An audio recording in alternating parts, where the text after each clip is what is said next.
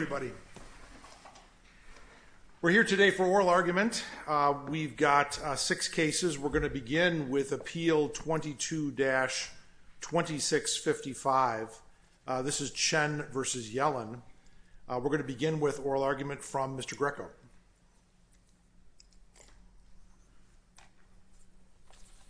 May it please the Court, Your Honor, Counsel, and the Clerk. My name is Michael Greco, and I represent the Plaintiff Appellant Fiona Chen. This is a civil rights violation case. As the District Court, Judge Johnston, pointed out, uh, a prior iteration of the case resolved any employment discrimination cases. So what remains, and Judge Johnston did dismiss the claims with prejudice, is an argument for a uh, 42 U.S.C. Section 1985, Subsection 3, claim of conspiracy to violate civil rights, and uh, arguably a malicious prosecution under state court. The uh, First Amendment complaint is inartfully pleaded. That would be a significant understatement. It is difficult to read in parts um, and somewhat lengthy. It does, however, set forth the basic allegations of a racial animus that the appellant submits that she was subjected to by the defendants. Mr. Greco, I'd be interested in your thoughts on whether there's a statute of limitations issue here, and if there is, when the statute of limitations may have um, begun to run. The statute of limitations may have begun to run quite a while ago. Ms. Chen did first learn of the TIGTA investigation in 2009. Um, she did not know that it was ongoing. She learned that it was ongoing. She alleges in her complaint in 2018 through 2020. This case was filed, I believe, in 2021. 2020, I think. Pardon me? 2020, I think. 2020. Sorry, Judge. Yes. And uh, uh, the argument that we would have is the discovery rule as well as waiver. The statute of limitations has not been explicitly um, pleaded, I don't believe, in this, uh, well, not before this court. It was not addressed by the district court. Um, But uh, the discovery of the potential ongoing investigation within the TIGTA arm of the Treasury Department and subsequently the ECHO, that's another acronym within the Treasury Department, was not discovered by Ms. Chen until 2018 through 2020 in discovery of the original iteration of the Chen case. Mr. Greco, what's uh, Ms. Chen's best argument that she survives a motion to dismiss under 12b-6, not 12b-1? Uh, right. Under 12b-6, the best argument is she put forth the allegations of her differential race, her differential national origin. She alleged that she's Asian American and that she is Chinese American, and she alleged that she was the only person of those groups in the work group that she was working with for the Department of Treasury. And that uh, on that basis, that the the an argument that what could be proved we submit under the allegations of the complaint is that the treatment that she received and the exchange of confidential information between the NTEU steward with Ms. Chen's superiors and co-workers, Jamie Kiltnick and Gail Trier and um, Rebecca Solano, was targeted to her on the basis of her race and national origin, which is Asian and Chinese American. That's the best argument that I have. Mr. Greco, uh, the district court entered judgment on a motion for summary judgment. I believe that the district court... That's an error. That was an error, yes, Judge. Well, did either party move to correct that error? Neither party moved to correct the error. It's clear, Your Honor, from the text of the memorandum opinion and order that the Judge Johnston was addressing a 12b6 motion. So is this just a harmless error? I would submit that it's a harmless error. Thank you. Yes. So in any event, we submit that with the allegations of the ongoing investigation of Ms. Chen within an arm of the Department of Treasury, ongoing and never concluded, according to her allegations, and her allegation that she had an adverse effect on her ability to reapply or regain employment within the Treasury Department, that she has made the gist of a constitutional claim as to the deprivation of that um, potential avenue of employment, that property interest. And so that is um, as best I can frame it under Ashcroft v. Iqbal, Bell Atlantic v. Twombly. Uh, we believe that it's, um, again, inartfully pleaded, no question about it, but we submit that it's been put forth. As for the malicious prosecution, that also is a problematic argument because, as Judge Johnston observed, much of the post-employment um, conduct that's set forth in the amended complaint is obviated by the fact that, well, um, is negated, in effect, legally by the fact that there never was a criminal prosecution of Ms. Chen. So there's no question that's a barrier as to the Fourth Amendment claims. There was no seizure, uh, no arrest, and the uh, Fifth and Sixth Amendment claims, both of which presuppose uh, criminal prosecution and involvement of criminal process. I submit that as a matter of state court, state court does recognize malicious prosecution for either a criminal proceeding or a civil proceeding. There was no judicial proceeding, as Judge Johnston observed, against Ms. Chen. However, the ongoing uh, maintenance of an investigation against her, even if it never ripens into an actual case before an agency or a case in the courts, is arguably a civil proceeding on which it's a non-criminal civil event or set of circumstances which could cause her harm. It could cause her the inability, again, to regain her employment with the Treasury Department. But um, I concede that's a less persuasive argument. I couldn't find compelling case law to support that. But primarily, we maintain that under 1985 um, subsection 3, that the allegations of the amended complaint put forth that there was a conspiracy and it was targeted to Ms. Chen, at least in part based on her national origin and her racial background, which is uh, Chinese American and Asian, and uh, different from all of her other co-workers, as she alleged. And that we have the gist of a constitutional claim concerning that conspiracy. Mr. Greco, would any of Ms. Chen's claims against um, some of the other government employees fall under the rubric of unfair labor practice versus just a claim by her against them in an individual capacity?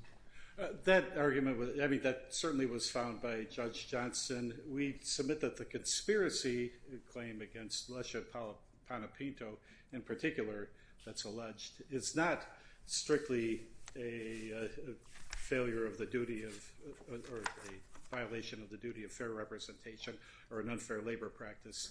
The confidentiality of communications which Ms. Chen had with Lesha Panapinto directed to her um, activities and directed to the actions that she was being subjected to and pursuing on her own Um, were intended to be confidential, as alleged in the complaint, and the breach of that confidentiality is not, although it would certainly support a violation of the duty of fair representation, that it's not the exclusive remedy for that, I submit. I submit that it would not be, it would not preempt inclusion of Lesha Panapinto as a defendant in a 1985 subsection 3 conspiracy argument. So Uh, on those bases, we believe that there is the gist of a claim put forth in the complaint as alleged by Ms. Chen, the amended complaint as alleged by Ms. Chen, and I don't believe that those were all entirely uh, comprehensively addressed by Judge Johnston. and to the extent that we were, we submit that the complaint merits another look or leave to amend. Very good. Would you like to reserve the remainder of your time? I'll reserve the remainder of my time, if I may, Judge. Yes, you may. Thank you, Mr. Greco. We're now going to move to oral argument from Ms. Horn.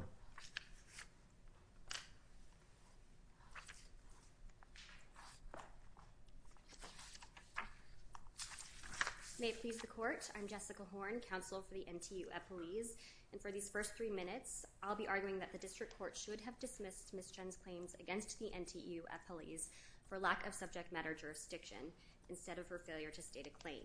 That's because Ms. Chen's claims against uh, the NTEU appellees, her claims that uh, Lesha Panapinto, her union steward, disclosed confidential information about her, and her claims that her other NTEU reps failed to adequately serve her interests, amount to claims for breach of the duty of fair representation. Under the Civil Service Reform Act's comprehensive scheme of administrative and limited judicial review, Congress channeled review of such claims exclusively to the Federal Labor Relations Authority, and it would frustrate Congress's scheme to allow Ms. Chen to circumvent FLRA review simply by labeling her claims as civil rights violations or malicious prosecution. Now, the District Court declined to dismiss on subject matter jurisdiction grounds in part because Ms. Chen did not explicitly list a breach of the duty of fair representation among the counts in her complaint, but as the First Circuit said in Montplaisir v. Leighton, uh, the Court should look at the conduct being regulated and not the formal description of legal claims. Those are just window dressing. Here, the conduct that Ms. Chen complains is illegal is conduct that is regulated by the CSRA. The CSRA describes a union's duty of fair representation in 5 U.S.C. section 7114A1 as the duty to represent the interests of employees in the unit without discrimination. Here, Ms. Chen claims that the NTEU appellees acted against her interests and instead served the interests of her managers, and she claims that her NTEU reps were motivated by racial discrimination. These are claims that the CSRA scheme channels to the FLRA, and in fact, other courts that have confronted claims just like Ms. Chen's, civil rights claims under 42 U.S.C. sections 1985 and 1986, have viewed those claims as duty of fair representation claims dressed up as something else and have dismissed them as precluded by the CSRA. Ms. Horn, do you want to be heard on that statute of limitations question? Um, or you can defer to counsel, however you want to handle it. I think I'll defer to uh, my co-counsel on that issue. Um, as the statute of limitations is, I think, a 12B6 issue, um, I'm addressing the jurisdictional issues here. Uh, and so in addition to noting that Ms. Chen did not explicitly list a breach of the duty of fair representation among the counts in her complaint, Um, the district court also observed that Chen repeatedly asserted that her case addresses only the time after she resigned from the IRS. Uh, but if you look at the specific allegations against uh, the NTEU defendants in particular, everything suggests that she is trying to revive and relitigate uh, the events that led to the TIGTA investigation in 2007 and her resignation in 2008. And I will defer to co-counsel on the remaining issues. Thank you very much, Ms. Horn. We'll now hear from Ms. Mallory.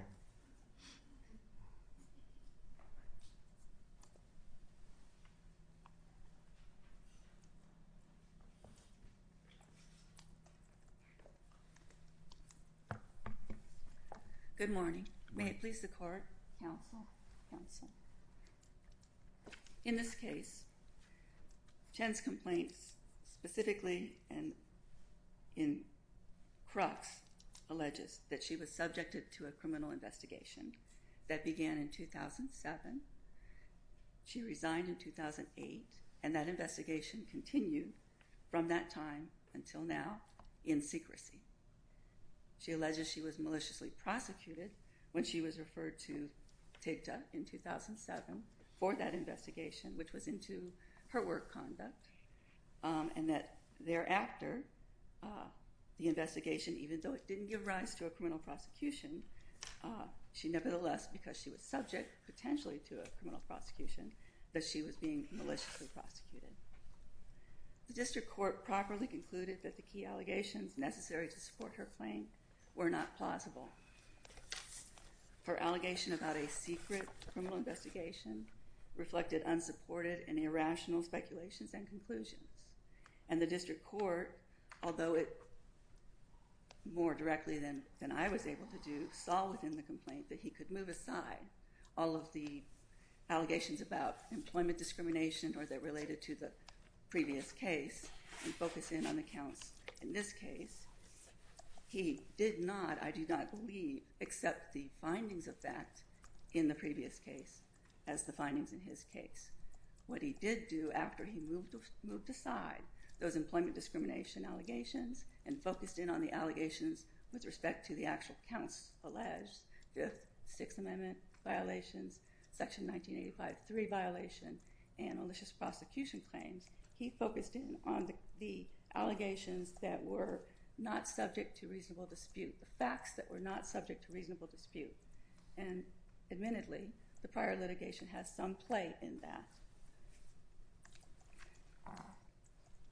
The conclusions that the district court uh, drew from Ms. Chen's allegations and his analysis of their plausibility are that her allegations were not plausible and in some cases frivolous. With respect to the Fifth Amendment claim, the court found that no uh, criminal proceeding was ever commenced against Ms. Chen, a fact that was not disputed by her in her complaint at paragraph 125. She concedes that point. And also in her response to the Uh, federal defendant's motions to dismiss, she conceded that she had not been prosecuted. She did not suffer a Sixth Amendment violation because having not been prosecuted, her Sixth Amendment rights had not yet been activated. There was no criminal proceeding with which for her to assert those rights. Nor could she pursue a malicious prosecution claim absent a prosecution, an element that is required of a malicious prosecution claim. Counsel in argument, I believe in response to a question from the court, Uh, raised that the state malicious prosecution law might allow uh, a claim for an ongoing investigation against her uh, as a qualifying proceeding. Um, that was not raised in the briefing, so we have not looked into that to respond to that. But I don't believe the law is strong on that case. I believe that there has to be some sort of proceeding, and perhaps it can be a civil proceeding, but this investigation is not a proceeding. If that were true, then virtually any investigation undertaken by an organization, a government agency, uh, a law enforcement entity, would be something that you could bring a malicious prosecution claim just because the investigation is ongoing, and that seems untenable. Finally, with respect to Ms. Chen's Section 1985-3 conspiracy claim, it's not supported by a non-frivolous and plausible allegation about class-based animus. What she does is she alleges that she, as an Asian American, is subject to what is a generalized uh, animus in society, generally speaking. She does not point to any conduct by the defendants specifically with respect to her nationality. Instead, she tries to group them with respect to their nationality or their religious affiliations and say because that subgroup, in her opinion, has some animus toward the Asian race, that they therefore have that same animus, and that's what motivated them to proceed for now 15 years pursuing a secret investigation. With respect to a loss of any liberty under the Fifth Amendment or any of her other claims, it's a secret investigation according to her allegations. She doesn't know about it. Counsel argues that her damage is the adverse effect on her ability to apply for federal employment or to reapply to this particular agency. But two things. She did not know that she was under this secret 15-year investigation that she alleges. She also did not allege that she ever made an attempt to apply for a position and was rejected. So those allegations, those two allegations, are highly speculative and they do not merit the court accepting them as plausible allegations to support the claims. Ms. Mallory, do you want to speak to that statute of limitations question? I will. Um, I do recall raising it in the district court. I did not uh, uh, raise the argument in this court. In the district court, our position was, as counsel mentioned, she learned in 2009. It's within her allegations of the complaint. It's clearly out there. She concedes that in 2009 during the EEO part of the case, she learned that there was a TIGTA investigation, and that was the first that she heard of it. She did make an inquiry to an agency counsel about that and was assured that it was not criminal, it was civil, and it was closed. She disputes that now based on what she says she learned in 2018 and 2020 during the discovery of the case. Uh, the federal defendants are the only ones involved in that case. We do not agree that she learned of this that late. This was something that was known throughout the case. The documentation that she refers to was produced earlier in the case, earlier than 2020, 2018 even, but that's something that was addressed in the district court. It is not part of our briefing right now. We did not re-raise that. We do believe we have a strong statute of limitations argument. Whether it would have been resolvable on a motion to dismiss without um, accepting some sort of fact in the Chen 1 case as a finding of fact in this case, which might not be proper, I don't know that we would have necessarily succeeded. But it is an issue to be raised if the court decides to uh, send this case back down and allow an amended complaint. Unless there are further questions. No, thank you very much, Ms. Mallory. Thank you. We ask the court to confirm the district court's decision. Thank you. Mr. Greco, we'll go back to you for rebuttal. Thank you, Your Honor. May it please the court, Your Honors. The fact that the statute of limitations was uh, not picked up by uh, Judge Johnston uh, in the final memorandum decision and order and was not deemed dispositive by that able judge in dealing with this case in the district court does tend to lend color to Ms. Chen's allegation that she did not know that the TIGTA investigation, which she first heard about in 2009, was actually kept open into 2018 and 2018 and beyond. She actually averts that she never learned that the TIGTA investigation had been closed, which she submits is uh, contrary to what she had been informed. She alleges that she was uh, informed that she would receive notice once the investigation was closed. And uh, the allegations of the complaint do support that. Tenuous as it seems, we submit that her efforts, which aren't unfortunately set forth in the amended complaint, to uh, regain employment with the Treasury Department or with any federal agency may have been impeded by the ongoing uh, investigation under TIGTA or under ECHO, the other investigative agency within the Treasury Department. So for that reason, we don't believe that the statute of limitations would um, be dispositive of the claims currently pending uh or currently ad advanced before the district court and now on appeal before this court. Um, again, the statute of limitations can be waived. Um, it's apparent that the government deemed it uh, quite a long way to go uh, as far as digging into all the facts concerning discovery of the ongoing um, investigation and uh, framing that for a 12B motion based on statute of limitations before the district court would have been too cumbersome, and they elected to go straight at the fact that there was not a criminal prosecution. And that's understandable. That that's fine. It appears obviously it was efficient. But as far as uh, the state law is um, accurately recorded by the swearing-in L versus Mick decision of this court, and under state law for malicious prosecution, a civil proceeding can also be the subject of a malicious prosecution claim. So that, we, uh, again, I haven't found the case law that specifically includes an internal agency investigation in the rubric of a civil proceeding. The uh, Judge Johnston concentrated on the absence of a judicial proceeding, but uh, we submit that there is potentially some merit to that. But overall, uh, in responding to the lack of jurisdiction argument um, made by my opponent from the NTEU, the argument that Lesha Panapinto's uh, conduct in relating confidential information to Jamie Kilmnick and other individual defendants employed by Treasury Department would be stripped away from the uh, 1985-3 subsection 3 jurisprudence because it's all going to be under the duty of fair representation.